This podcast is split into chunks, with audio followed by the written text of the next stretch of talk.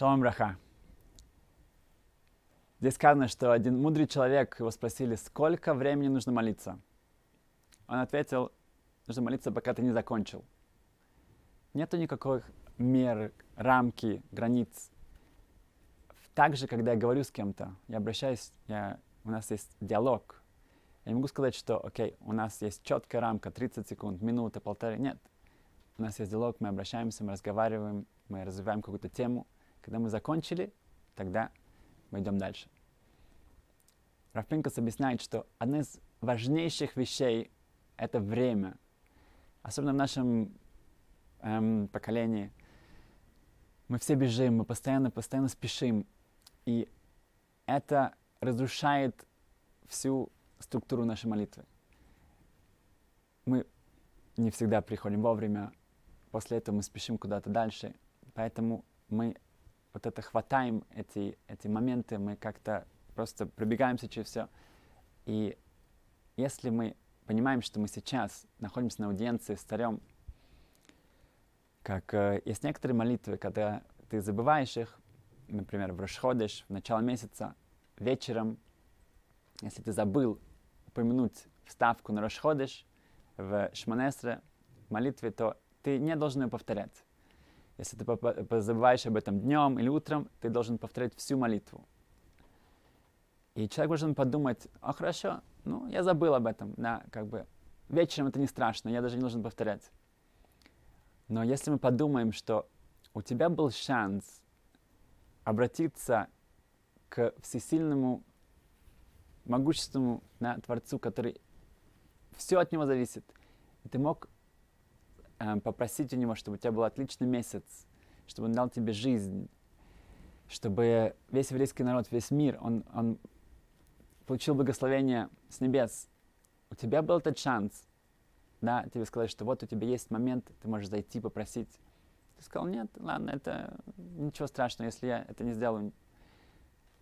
Это показывает, что я не понимаю, что, какая, у меня, какая у меня возможность здесь. Да. В недавно я слышал очень историю, которая тоже показывает наше отношение к молитве. Одна пара среднего возраста из Калифорнии, она решила эм, поехать в Израиль. Они прилетели, и они находились в городе Херцлия. И они решили пойти в ресторан. И после каких-то размышлений они решили, эм, выбрали достаточно фешнабельный, очень эм, хороший ресторан.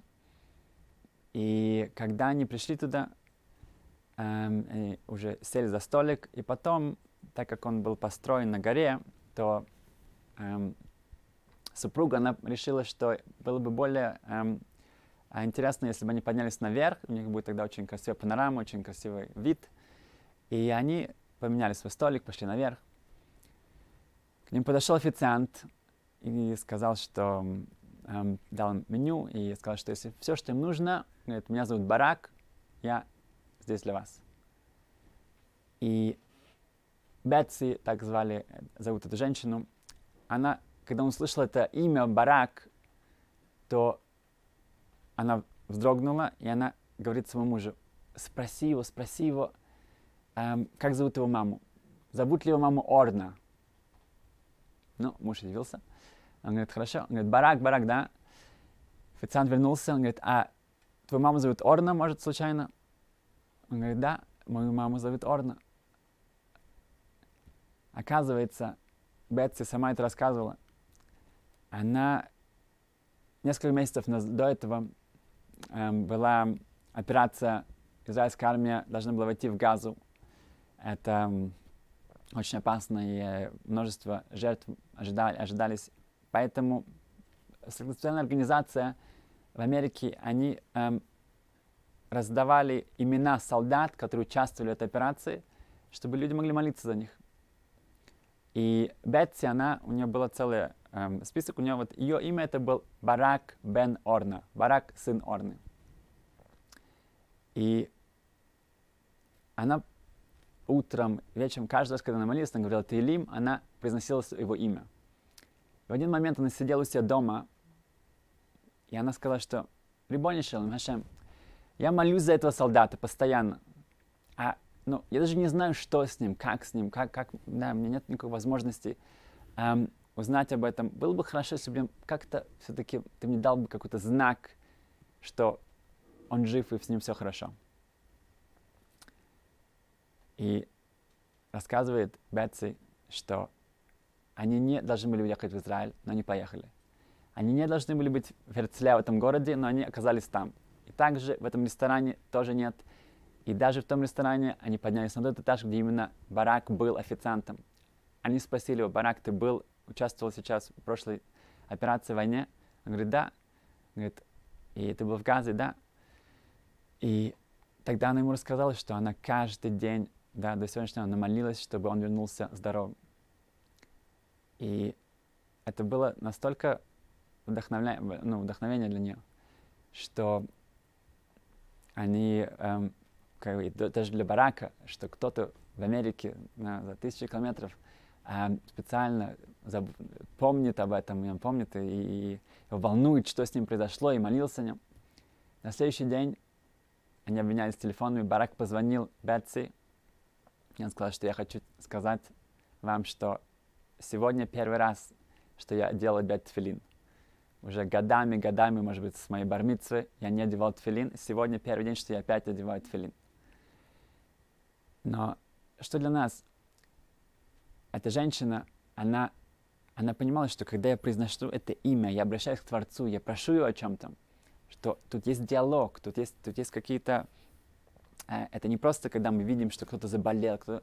И я говорю, да, да, вот нужно сказать вот этот вот это Илим, эти псалмы, и нужно сказать это имя, и все. И вот я сделал такую черточку, я уже исполнил свою обязанность, и все хорошо, поехали дальше. Это не так, это ты, ты, так же, как ты обращаешься к кому-то за помощью, ты просишь кого-то, чтобы ты, ты, потом ты пойдешь и посмотришь, а что случилось. Действительно, помогли ему, ему лучше, как ты же сам являешься активно, участвуешь в спасении этого человека, помощи ему. И это показывает, насколько иногда мы, мы далеки от, от настоящего понятия, что такое молитва. Молитва это, это так же, как человек идет и помогает кому-то, да, он, он кого-то навещает, он кому-то приносит еду, он помогает кому-то с одеждой. То же самое, молитва это активно ты показываешь свою, свои чувства, ты, ты обращаешься к Творцу, от которого все зависит, чтобы кому-то было лучше. И поэтому это, это совершенно естественно потом э, пытаться узнать и пытаться понять, что произошло. Значит, как приготовление к тому, к этой молитве, это нам нужно время.